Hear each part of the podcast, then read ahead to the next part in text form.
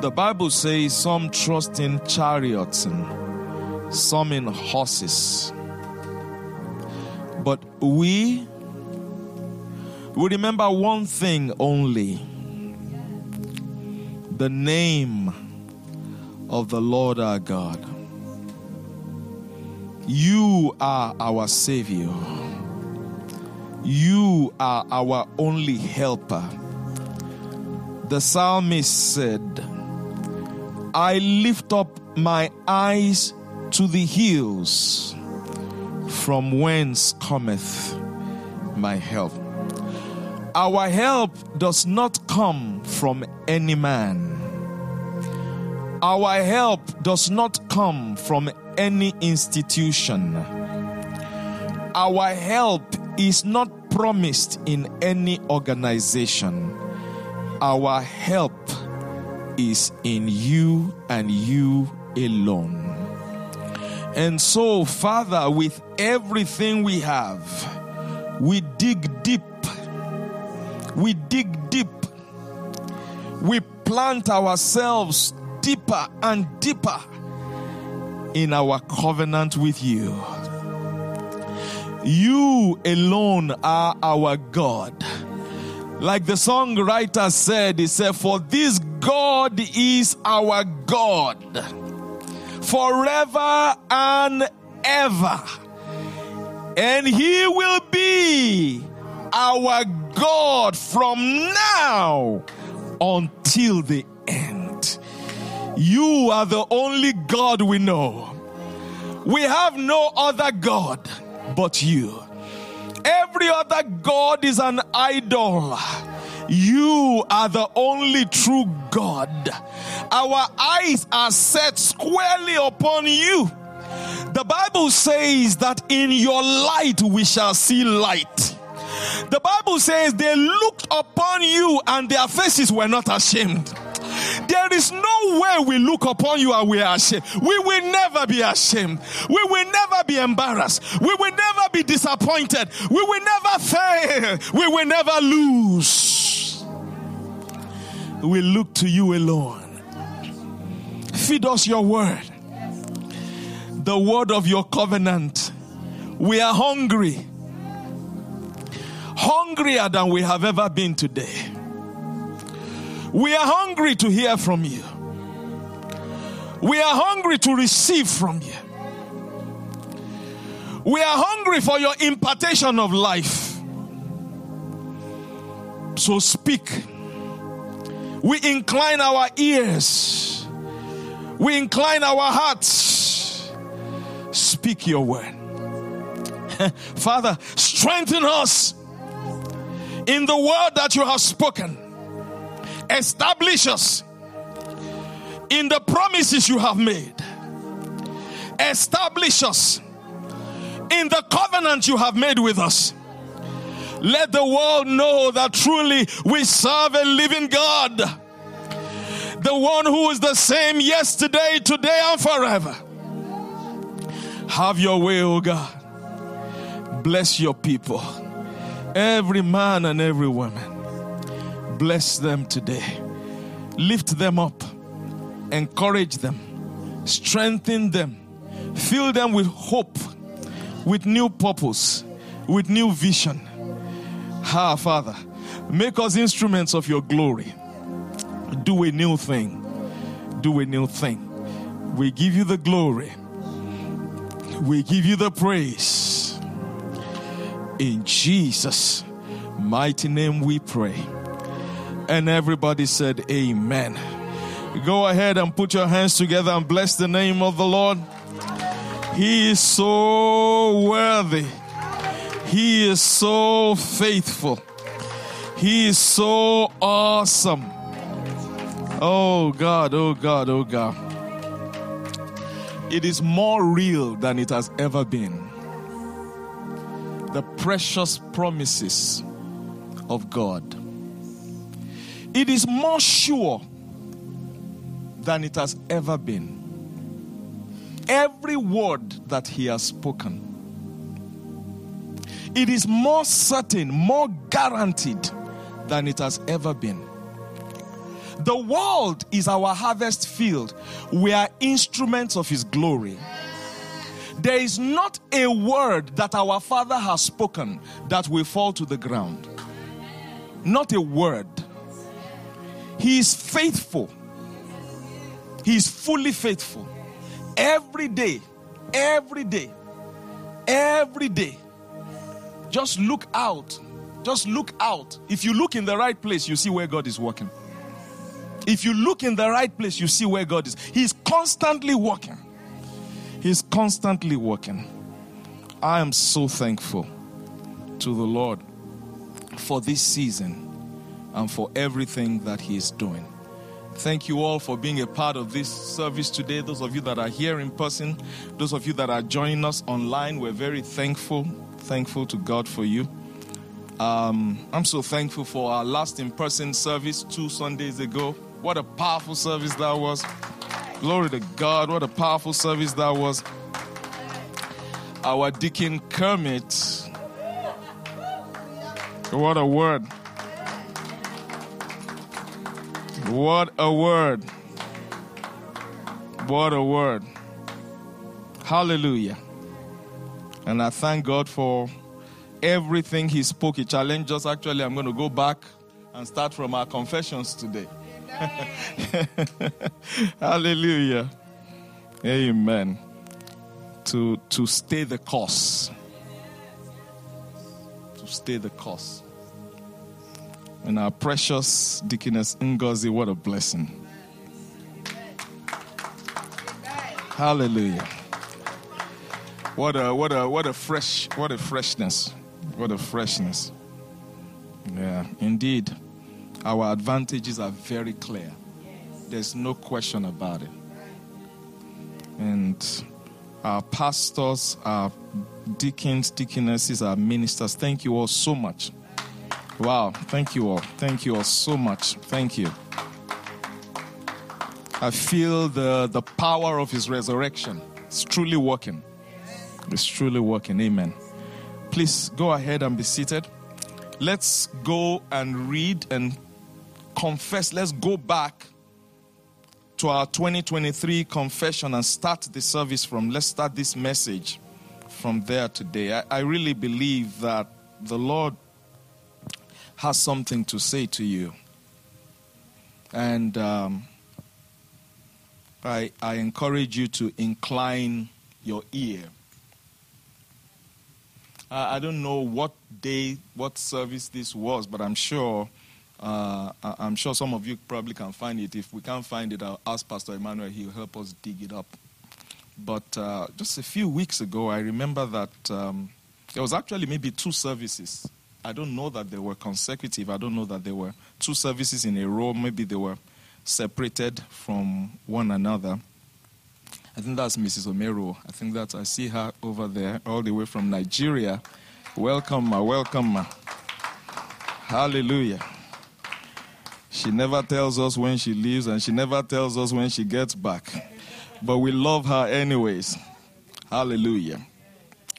You know, I think it was two Sundays. I'm not sure if it was. I don't think they were consecutive. I don't think they were consecutive. I think they were separated. Uh, one of those Sundays, um, I know that we were ministering and, and I kind of di- diverted on my message and started talking about um, your voice. Anyone remember this service? Your voice. The voice that God has given unto you is your greatest blessing. It's the first thing you showed up on this earth with, your voice. And everything Satan tries to do is to try to take your voice away. Don't let him take your voice. Shout it from the mountaintops that you serve a living God.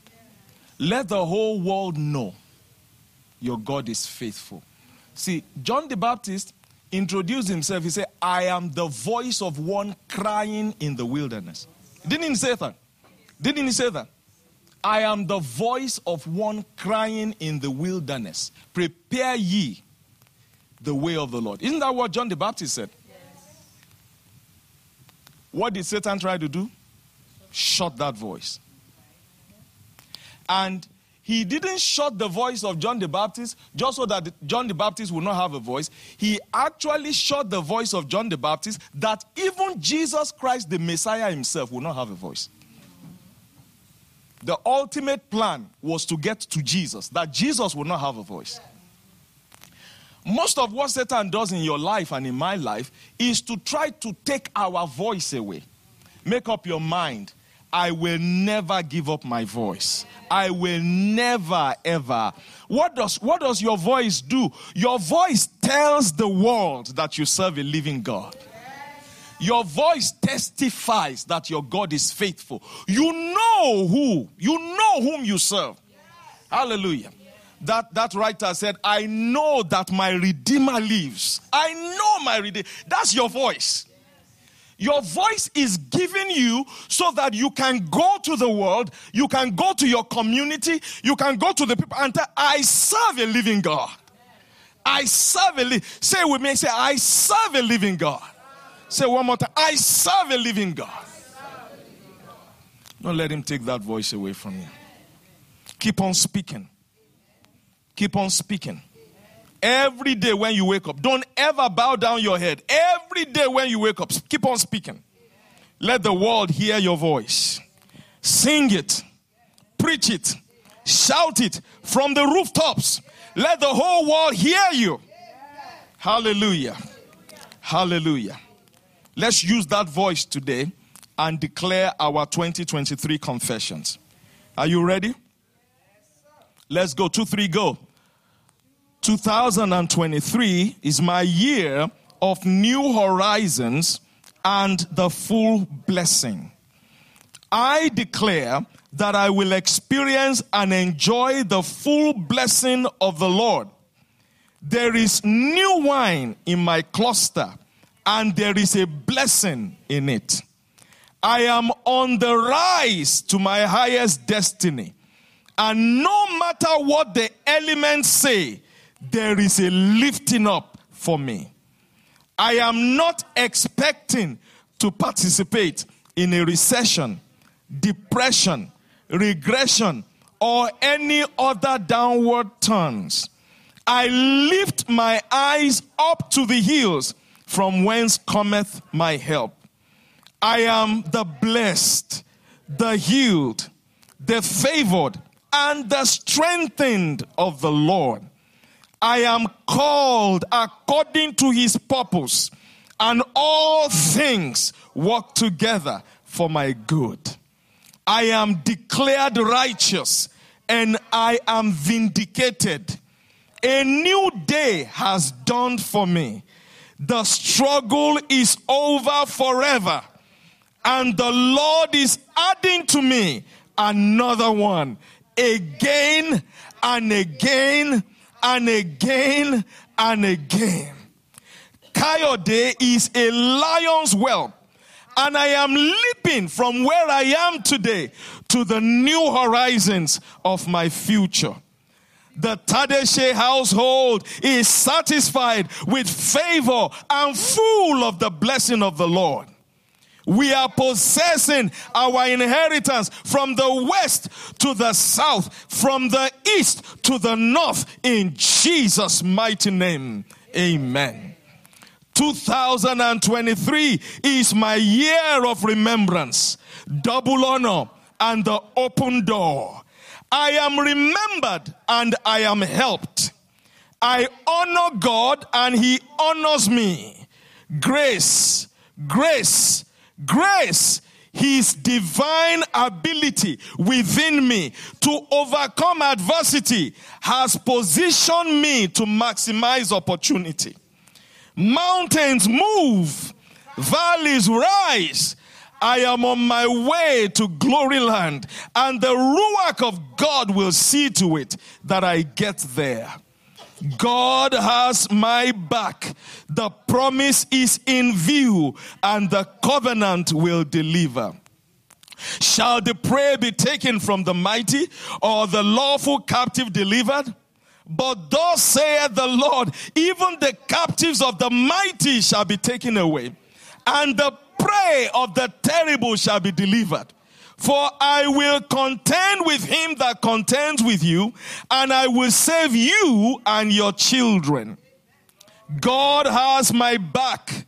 The promise is in view, and the covenant will deliver. In Jesus' mighty name, amen. I serve the Lord my God with joyfulness of heart, in gratitude for the abundance of all his blessings. Therefore, I will never serve my enemy. The Lord will be good to me, and he will show me kindness and mercy. I declare by faith that this new season is a fruitful season. And it is a season of full satisfaction, joy, and happiness. two thousand twenty-three is my year of new horizons and the full blessing. In Jesus' mighty name, amen. Hallelujah. Hallelujah. Hallelujah. Hallelujah. Glory, glory, glory. Hallelujah. Hallelujah. Thank you, Lord. Thank you. Let's start again today. The covenant will deliver. The sure mercies of David. Let's start from Second Samuel chapter twenty-three and verse five in the New Living Translation. Second Samuel chapter twenty-three from verse five in the New Living Translation.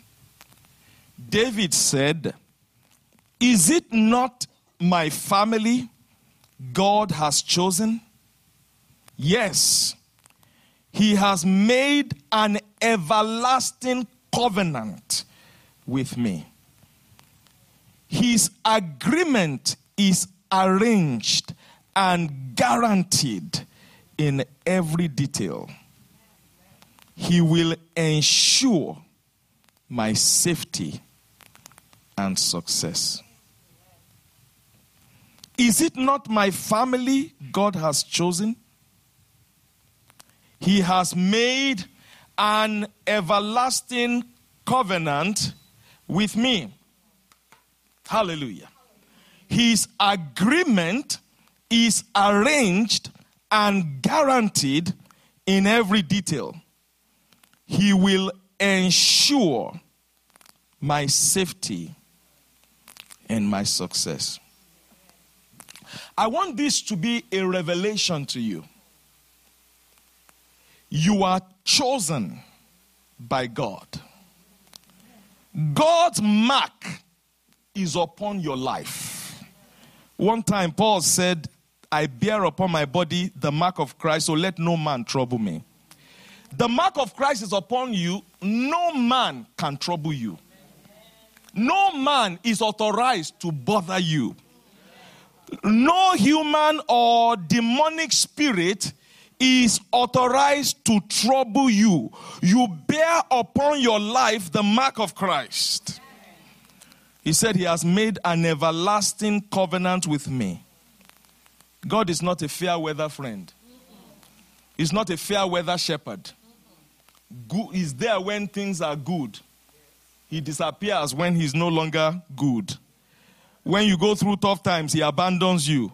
When nice times comes, he comes close so that you can, you can remember to give him an offering. That's not our God. Our God is steadfast. Our God is faithful. Our God is steadfast. Our God is faithful. He is always there. He's always there. He said his agreement is arranged and guaranteed in every detail. In every detail. God was in April thirtieth before you and I arrived here. God was in May first before you and I will arrive there. In every detail. And he has arranged every aspect of our lives to line up with the soundness of his covenant. He said he will ensure my safety and success. The Lord really wants me to take you somewhere today in the understanding of the covenant as we continue to build on this revelation that he is giving to us. And, you know, I have a very clear assignment with this series of messages that the Lord is having me minister regarding the covenant. The Lord wants you to be very clear. It, no confusion. No questions. The Lord wants you to know with every certainty possible that he's in covenant with you. Amen. And that that covenant will never fail. It did not begin with you and it will not end with you. Amen. It was sure from the beginning. It was sure through the ages. It is sure today and it will be sure forever. Amen. God wants you to know that. The Lord wants me to impress it upon you. Please, don't, don't, don't feel bad that some of the things I say, you may say, but Pastor, you said that before. Can you please say something different today? We want to hear a different message. Please, bear with me. I'm just a servant. I just do what, I do what my master bids me. The Lord wants me to impart to you with as much clarity as possible the power, the soundness of his covenant. Everything that the Lord has ordained concerning you is sure and guaranteed. It's established. Long before you showed up here, it was already established. Hallelujah. One of the most powerful things that the Lord said regarding his covenant, he said to the person we call Father Abraham. Remember this scripture, Second Samuel twenty-three verse five, is David. David was the one speaking here. He said, is it not my family that God has chosen? Yes. He has made with me an everlasting covenant. His agreement arranged and guaranteed in every detail. It's like when Jeremiah said, for I know the thoughts that I think towards you. They are thoughts of good, not of evil. God wants you to know, without any iota of doubt, the thoughts that I think towards you, they are thoughts of good. And then he said, I will bring you to an expected end. I will bring you there. I will bring you to an expected end. I will bring you. You will not, you will not get lost on the way. You will not get lost on the way. You will not be trapped somewhere along the path of destiny. I will get you to the end, the Lord said. I will get you to, to the end, the Lord said. One of the most powerful things the Lord has ever said to me personally, and I'm just going to say it just because it's in line, it's in line with this message today, is uh, in uh, Second Timothy, when, when um, Paul was saying, you can find that scripture, it's true, I think it's Second Timothy four, when Paul said, the Lord, he said, he delivered me from the lions, he delivered, he said, and he will. Let's, let's find that scripture. I didn't prepare it. You have to forgive me. It's Second Timothy chapter four. Hallelujah. Amen. Hallelujah. Amen. Second Timothy chapter four. You find it there? Look at it right, right there. Uh, actually, let's, you know, let me read it from uh, Mister Alexander, from verse fourteen. Paul actually cites some of these people by name. Second Timothy chapter four, chapter four, verse fourteen. He said, Alexander the coppersmith did me much evil. The Lord reward him according to his works. Of whom be thou aware also, for he has greatly withstood our words. At my first answer, no man stood with me, but all men forsook me. I pray God that it may not be laid to their charge. Verse seventeen. Notwithstanding, the Lord stood with me and he strengthened me, that by me the preaching might be fully known, and that all the Gentiles might hear. Watch this. And I was delivered out of the mouth of the lion. Then he said in verse eighteen, and the Lord shall deliver me. Listen now, listen to me. I'm ministering to you today on the power of the covenant. There's a line in our confession that says, the covenant will deliver. He said, the Lord delivered me out of the mouth of the lion. I was delivered out of the mouth of the lion. That already happened. But then he turns his attention to the future and he says, it's not just that God delivered me out of the mouth of the lion. I can tell you boldly without any iota of doubt that he will deliver me still. The Lord shall deliver me from every evil work. Somebody say every evil work. The Lord shall deliver me from every evil work. Watch this. And he will preserve me. Oh, ha, ha.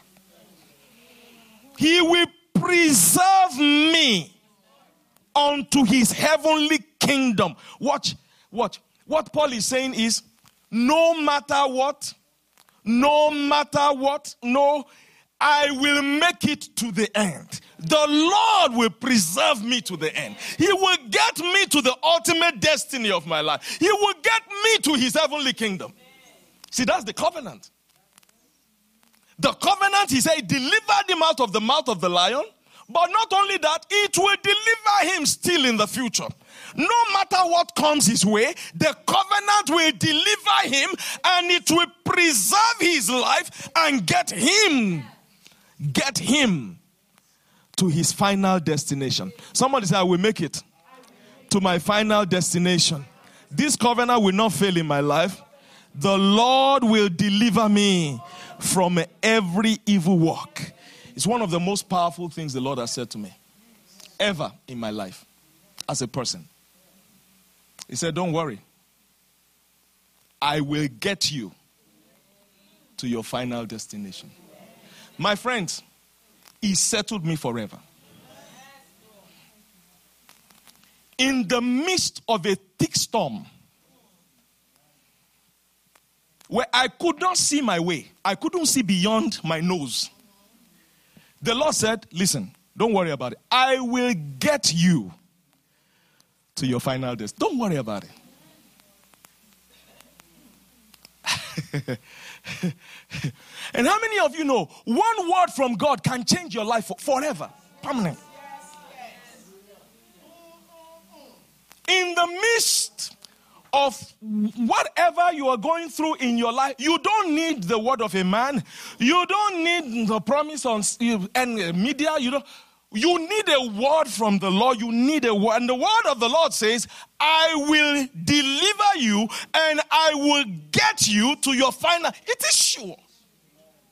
What did David say? His agreements are arranged and guaranteed in every detail. In every detail. He will ensure my safety and my success. Please hear me. Don't, please don't be offended when you hear me say something like this.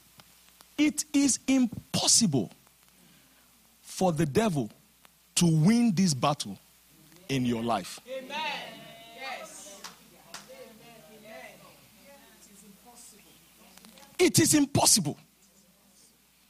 For the devil to win this battle in your, it is impossible. It is absolutely impossible. Your covenant partner will see to it. He has already arranged. See, why Satan is planning here The Lord is already out there. He's already arranged everything. Why Satan is planning over here, the Lord is laughing. The Bible says he looks at him and he laughs. Because he has already arranged your final. Everything is arranged. Hallelujah. Hallelujah. Oh, glory, glory, glory. Somebody give him a praise. Say, thank you, Jesus. Woo! I serve a living God. Thank you, Jesus. I serve a living God. Thank you, Jesus. I serve a covenant-keeping God. Your life, your life will mystify people. Amen. Your life, people will look at you and just want you. Your life will be a mystery to them. Your life will be a mystery. There will be no explanation for what is going on in your life and what God is doing. It, there will be no explanation. You will not be able to say it is A or B or D. No, no, no. There will be no. People say, huh? Huh? How come? Huh? How, how come? How come? You will be the next how, how come in the name of Jesus. You will be the next how come to the world in the name. I want you to be sure in your covenant, my friend. I want you to be sure in your covenant. One of the most powerful phrases in the Bible. I got to say this before I go there. I'm going to try to keep to time. We have communion. But you know, I've not, I've not, I've not preached to you in person for like two or three weeks now, I think. So, and when Deacon Kermit preached, he said, he left me some time. Do you remember that? Do you, did, you all, did you get that or did you miss it? He was walking in this. Did you get it? He said, he said, watch this. And I said, I left some time so that Pastor can take, and then, so then I told him, I then told him after that service, I said, thank you, I received the gift. I said, but this is what I'm going to do, I will multiply it. So you gave me six minutes, but I'll multiply it by five.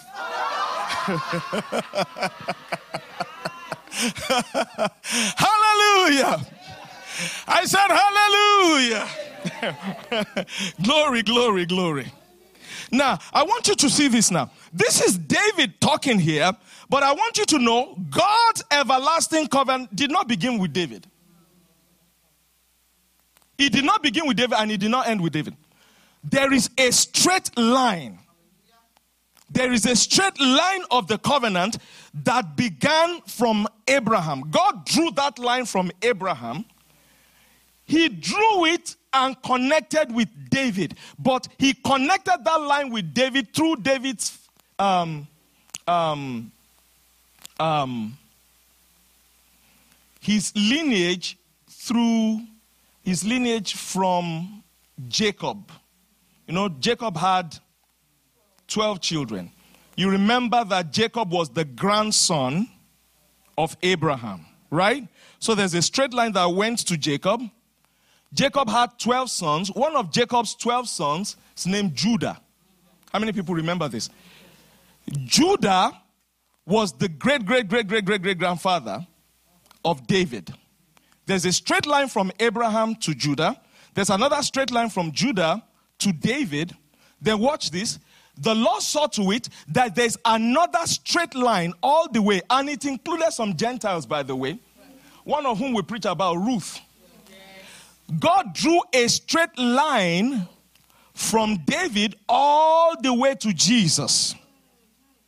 Jesus is the ultimate fulfillment of the covenant, the everlasting covenant that was made with David and the everlasting covenant that was made with Abraham. There is a straight line all the way from Abraham to Jacob, to Judah, to David, all the way to Joseph, the father of Jesus, and to Mary, the mother of Jesus. Both of them actually came out of the lineage of David.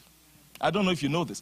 Every time you read the Bible and you hear this, this begat this, and this begat this, and those are some of the boring parts of scriptures, you should read them sometimes. You should read them sometimes, because there is some revelation in it that many people are not aware of. One time, I can't remember, it was in the book of Matthew or something, he said something and, and, and mentioned and something, the son of, the, and he, he traced it all the way back to Adam. You're like, how did that go back to Adam? The son of this, the son of Adam. How come we're in the New Testament? How did that, you know? But you pay attention to, because, listen, listen, His agreements are arranged and guaranteed in every, he planned it. There is an exact number, I'm not sure it's a, uh, for how, for how many hundred years, between each of these generations that eventually landed and brought Jesus into the earth. That's why they address Jesus, they call him, the, they didn't call him the son of Joseph. Did you notice? What did they call Jesus? The son of David. Why did they call him, why did they call Jesus the son of David?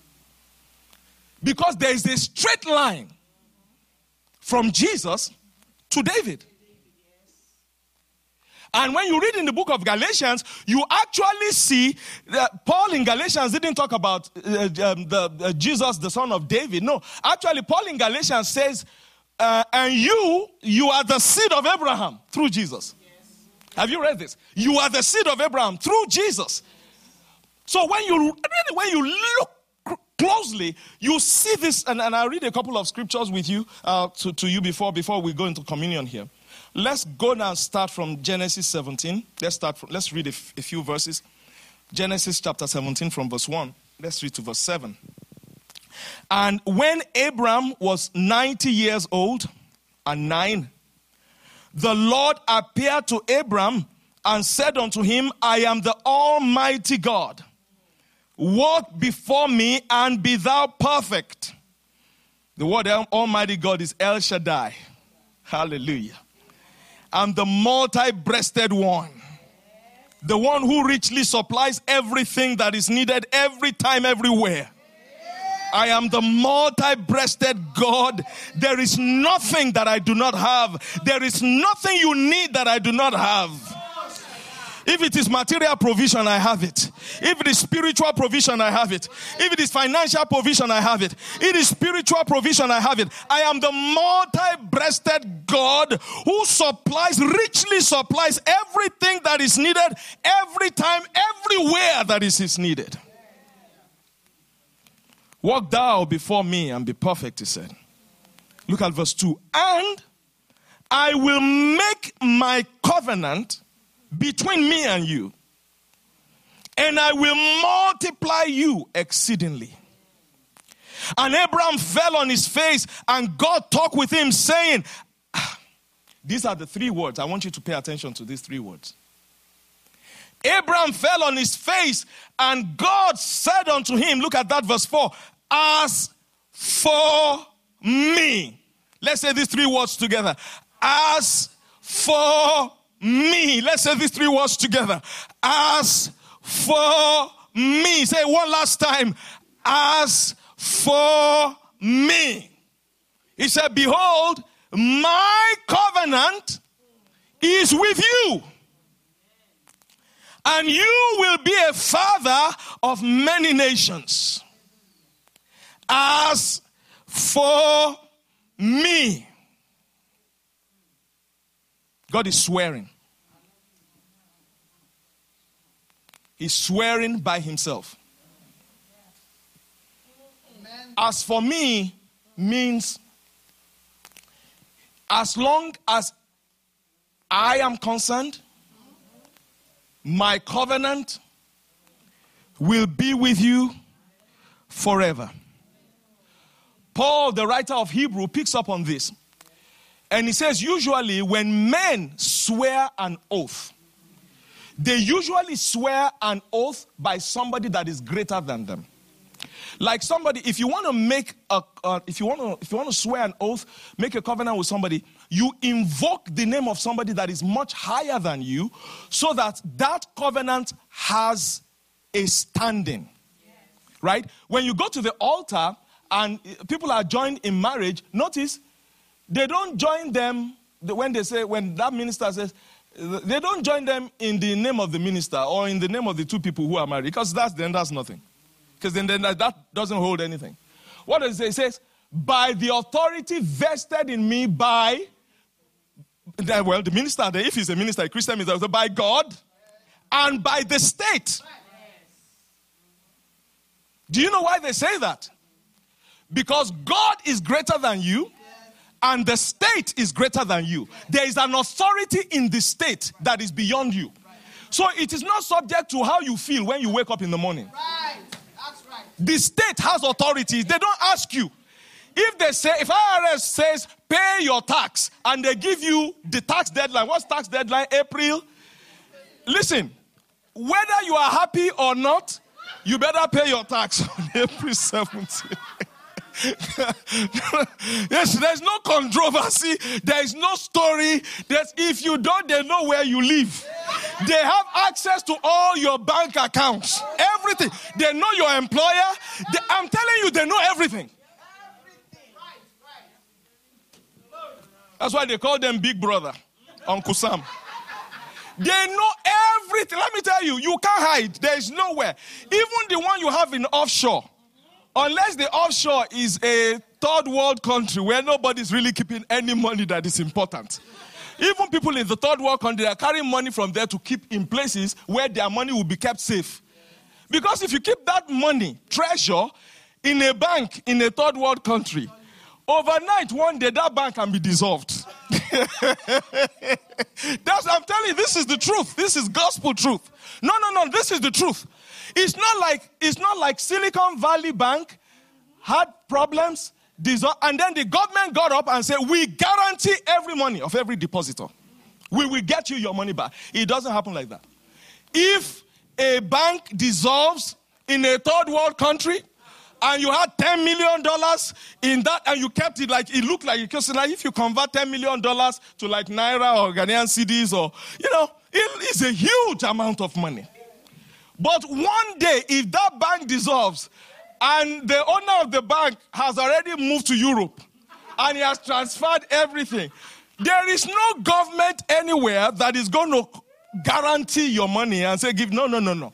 So let's go back to what I'm trying to say here. The state is higher than you. So that's why they invoke the name of the state when, when you take that vow. They are saying it is not dependent on how you feel. It's not dependent on your emotion. It's not dependent on whether you wake up one morning and say, no, suddenly, you know, I don't remember that we took a vow. No, the state will remind you that there was a vow. So when they took that vow, they did not make it in your name. Because if they took it in your name, it will be depend the, the, the sustainability of that vow, the ver- veracity of that vow, the integrity of that vow will have to be defended by who you are. But because we know you are just a human, no matter how good you are, you are just a mere human being, then we don't make those vows happen in your name. We swear by the state. When it came to God making a covenant, there was no higher person. There was no higher being. God could not have said, oh, I make this vow in the name of the state. There was no higher state. So what did, then, what did God do then? He swore by himself. He swore by himself. How did he swear by himself? He said, as for me, I'm swearing to you. And in the book of Hebrews, that man picked, it up, picked up on Hebrews chapter six. Look at it real quick. Hallelujah. Amen. Hallelujah. Amen. Hebrews chapter six and verse thirteen. For when God made promise to Abraham, because he could swear by no greater, he swore by himself, saying, surely, blessing I will bless you, multiplying I will multiply you. And so, after Abraham had patiently endured, he obtained the promise. Why did he obtain the promise? Because it was a promise based on covenant. God swore by himself. That promise cannot fail. It cannot fail. It is impossible for that promise.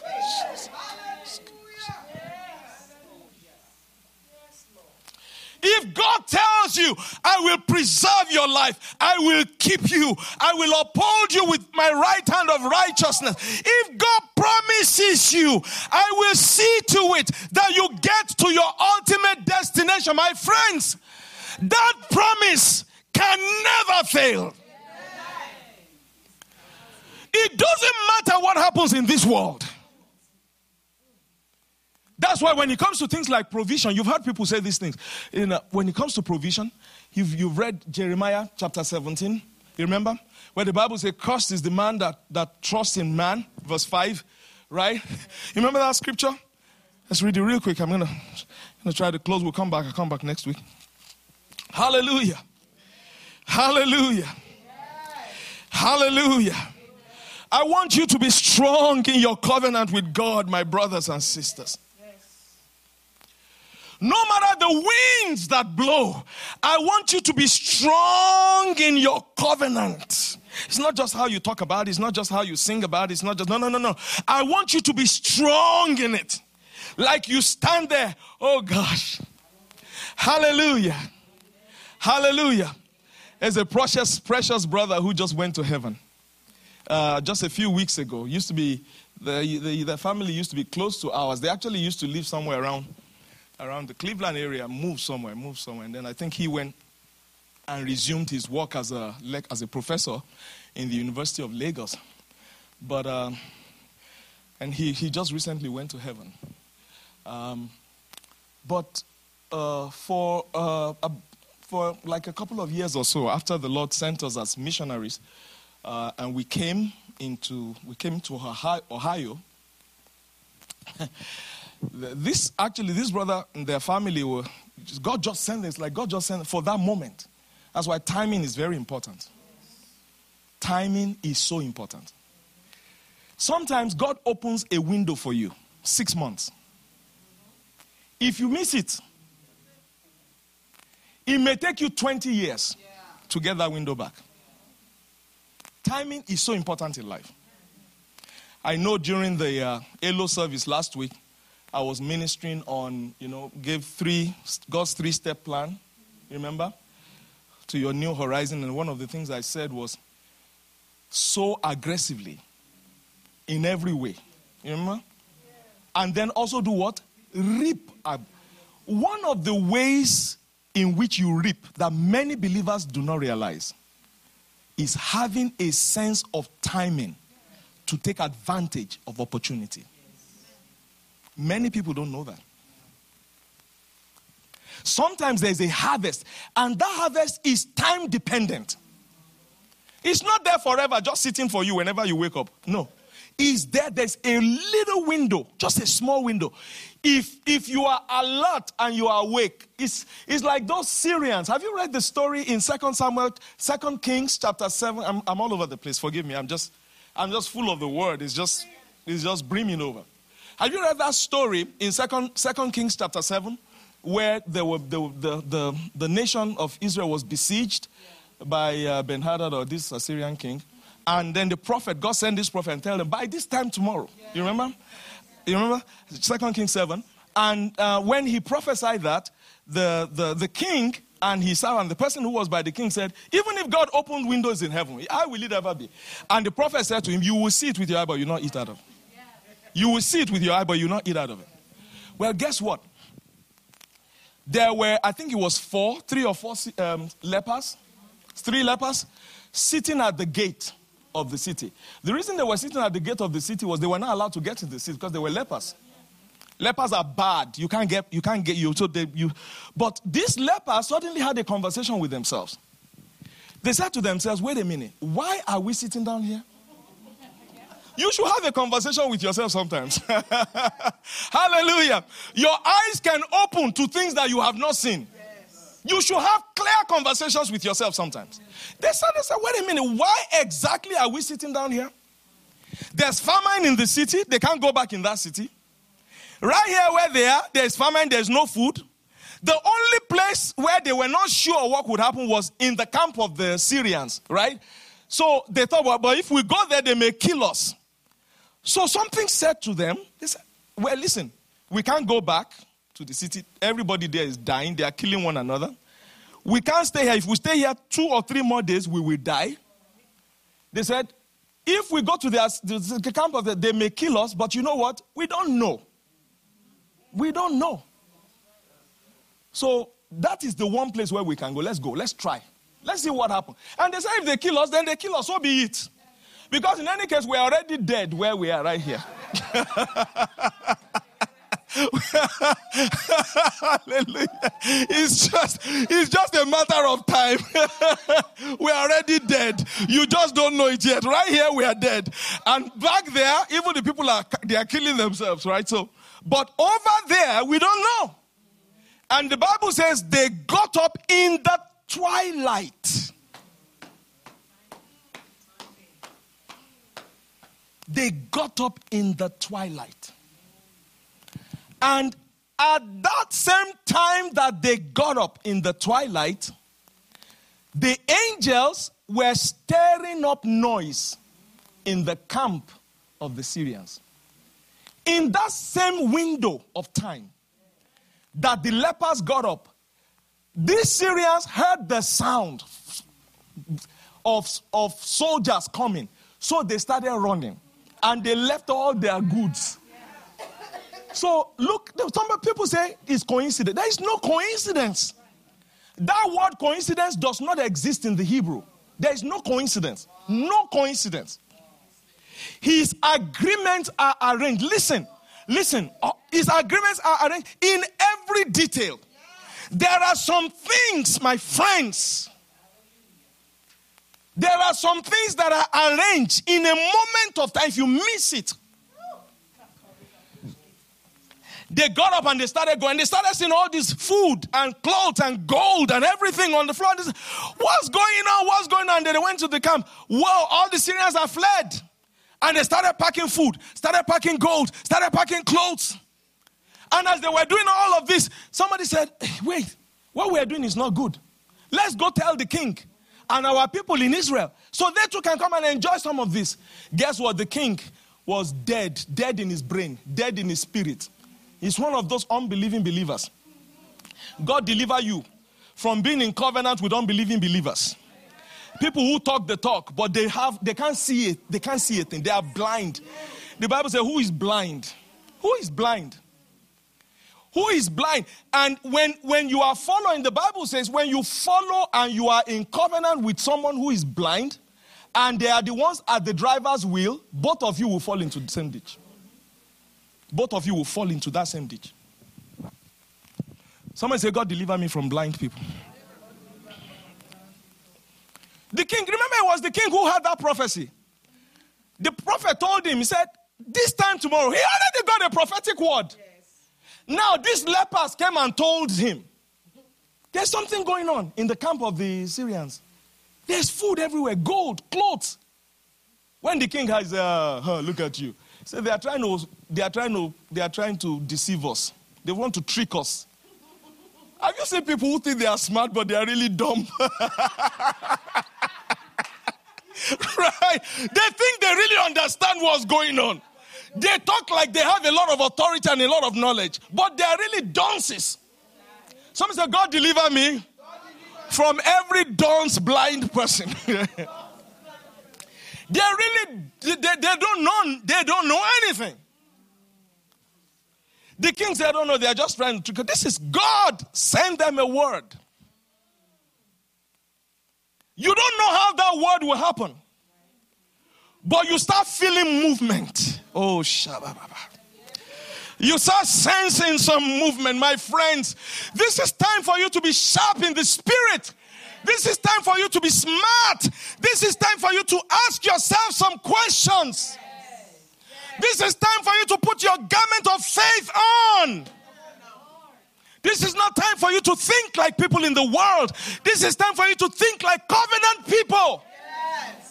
Yes. He got a word from God. God told him, by this time tomorrow. And yet when the lepers came and told them there's abundance in that camp, there's so many, he said, oh, they are just trying to deceive us. Have you, have you, sometimes the Lord, you know, you, you can feel a prompt, but fear, like we may lose everything. Yes. That fear of losing everything can keep you poor for the rest of your life. Yes. Yes. Nobody has ever made anything major of any area of life without taking risk.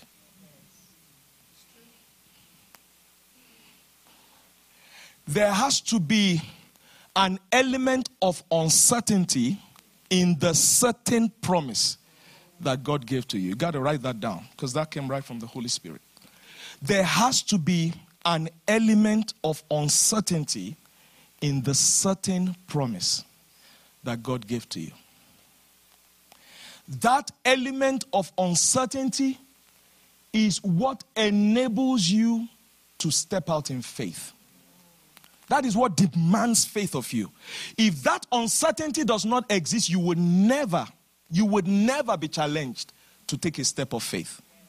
But because of that uncertainty, something tells you, but we don't know what would happen if, yes. But the real question to ask is, is there a certain promise? Is there is, because if there is a certain promise, the uncertainty is negligible. Write it down. If there is a certain promise, the uncertainty is negligible, should really be neglected and ignored. There is a moment when you need to put on faith. I preached too long. I got to stop here so we can take communion. There is a moment when you've got to put on the garment of faith. You've got to engage the promise that God gave you. And then you've got to step out believing that your covenant, your covenant partner has your back. Your covenant partner has your back. Hallelujah. Amen. Hallelujah. Amen. When we stepped out in England, and there was no, we didn't, no, there's no assurance, nothing. We had, how many, six bags, whatever. And just so that, because we were ministering in uh, uh, uh, almost a fully cooked, okay, it was a mixed church, but it was really most, mostly, you know, I mean, most of the people that were there were from a, the, the Elim, Elim de- denomination, and they had wanted us to, to take a pastorate in that denomination, but I said, no, the Lord was sending us to the United States and as missionaries. And they offered, what didn't they offer? Offer car, offer house. So we just want you to take a pastorate here. Said, no, the Lord is asking us to go as missionaries to the state. And then the second question was, the following question was, where are you going to live there? Where are you staying? He said, we don't know. After a while, we started answering the question, because they were just like, these people are crazy. No, seriously.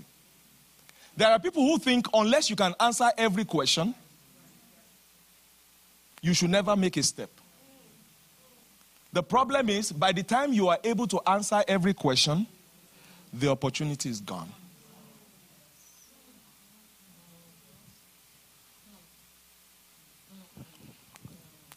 We took those six bags in faith. And one of the things the Lord, yeah, did, our children are so good. They're so good today. I, I, I appreciate you, children. Well, I'm, I'm going to stop so we can close for the children. As for me, I was I was going to take the full thirty minutes that Deacon Kermit gave me. so, so when we close service, blame him. I told you, he's six times five. uh, he thought he was cute when he was saying it. Yeah, we just, we give Pastor, we just, yeah, we give you those six minutes. I, we sat down, I, was, I, said, I said to Pastor Tina, I said, this man doesn't know what he's doing. He has no idea what he's doing. He's giving me six minutes. Okay, all right. I will show you Pepe. Hallelujah. Hallelujah. Somebody say, I just love the Lord. I serve a good God. Hallelujah. My God is alive forever. His word is forever sure. No uncertainty. Everything is guaranteed. Glory to God. Glory to God. Let me close right here. Let me close. We'll come back to this next week. Let's close. We are. took that, and of course one of the first people that the Lord somehow linked us with when we came was that family. We didn't have any money. Not any. That family took on, just took on our welfare, almost, literally.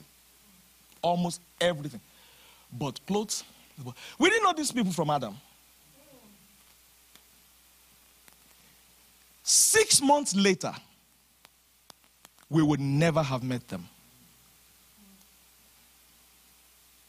Six months later, we would never have met them. His agreements are in, in every detail. These people buy cattle. It uh, was cow. Cow, they will go and buy cow, cut the meat and bring. Here, we couldn't even buy. I remember the first time we got, I got a brand, brand new car. I said, no, I need that money for something else. Give me, it was like ten thousand dollars cash added to something they want to buy. I said, uh, uh, actually, if you give me that money, I can use it very well. It will not be for a car. We got these two cars in one day, two cars without a plan, drove into our driveway in the same day. And the first question I was asking myself is, how do I sell one of them? Because I can't even pay insurance. I, I can't pay car insurance. Why will I keep this? I remember sitting across the table right there in Bedford, With, with my insurance agents, my, my state, my state I, was, I was sitting with him, and he looked at me. He knew, he knew my story. Because you know, he, he belonged to a church at the time. We were missionaries. He had told me, you know, we talked about it. So he knew. So he said, well, how are you going to do it? I said, I don't know. I said, I'm thinking of selling one of them. He said, but even before you sell them, at least you have to cover them. Because if anything happens to them, before you get to sell them, you are in trouble, you are liable. So I said, let's cover them. How I was going to pay that next insurance invoice, I had no idea. My friends, my friends, we serve a covenant-keeping God, I'm telling you. It seems so hard and so difficult, but it's not that hard. When you walk with a covenant-keeping God and you know His voice, and you are willing to take steps of faith, you are set for life. Hallelujah.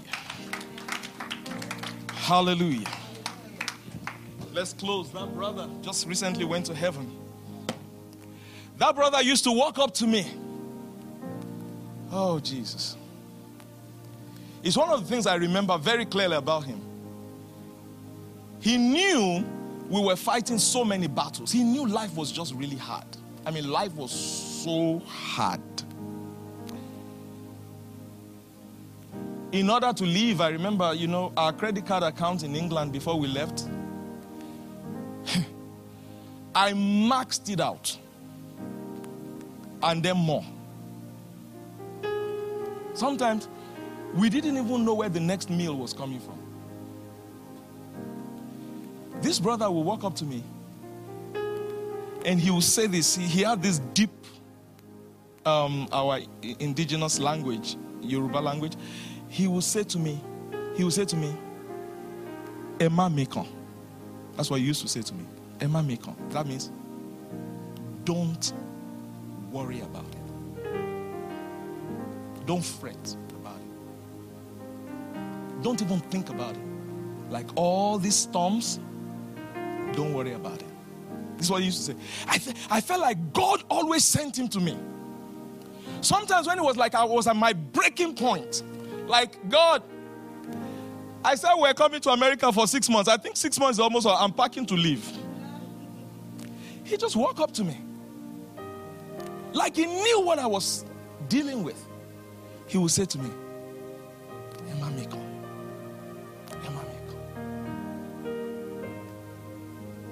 When you walk with this covenant-keeping God, my friends, Mamikon, don't fret. Don't think about it. Every storm will pass. You will come out on top. Your covenant partner will hold your hands. He will deliver you from the mouth of every lion. He will preserve your life unto his heavenly kingdom. Your story will not be an aborted destiny story. God will carry you through the fires, through the waters, through the rivers. He will get you to the end. He will never abandon you. You cannot lose. It is impossible for you to lose. I'm telling you, on the authority of the word of God, it is impossible. Stand to your feet. Stand to your feet. Go ahead and take a minute before we take communion together. Deepen your covenant with God right now. Deepen your covenant with God right now. Go ahead. Deepen your covenant with God right now. Go ahead. Do it. Do it. This is your language. God can hear you. He can hear your heart. He can hear your voice. He can hear your words. Go ahead. Deepen your covenant with God right now. Deepen your covenant with God right now. Deepen your covenant with God right now. He's your covenant-keeping God. He's your Alpha and your Omega. You heard what he said to Abraham. He said, I'm El Shaddai. I'm El Shaddai. I am the multi-breasted God that, that richly supplies everything that is needed, every time, everywhere, and in every way. I am El Shaddai. I am El Shaddai. Deepen your covenant. Talk to him. Say, Jesus, here I am. I know the everlasting covenant God made with Abraham that was repeated to David, that was repeated to you, is available to me today. Lord, I lay hold on this everlasting covenant. I believe this everlasting covenant. I strengthen myself in this everlasting covenant. I hold on to your word. I stand upon your word. I believe every word you have spoken. I believe every word you have spoken. You are not a man that you should lie. You are not the son of man that you should repent. When you speak it, you are faithful. You are faithful enough to bring it to pass.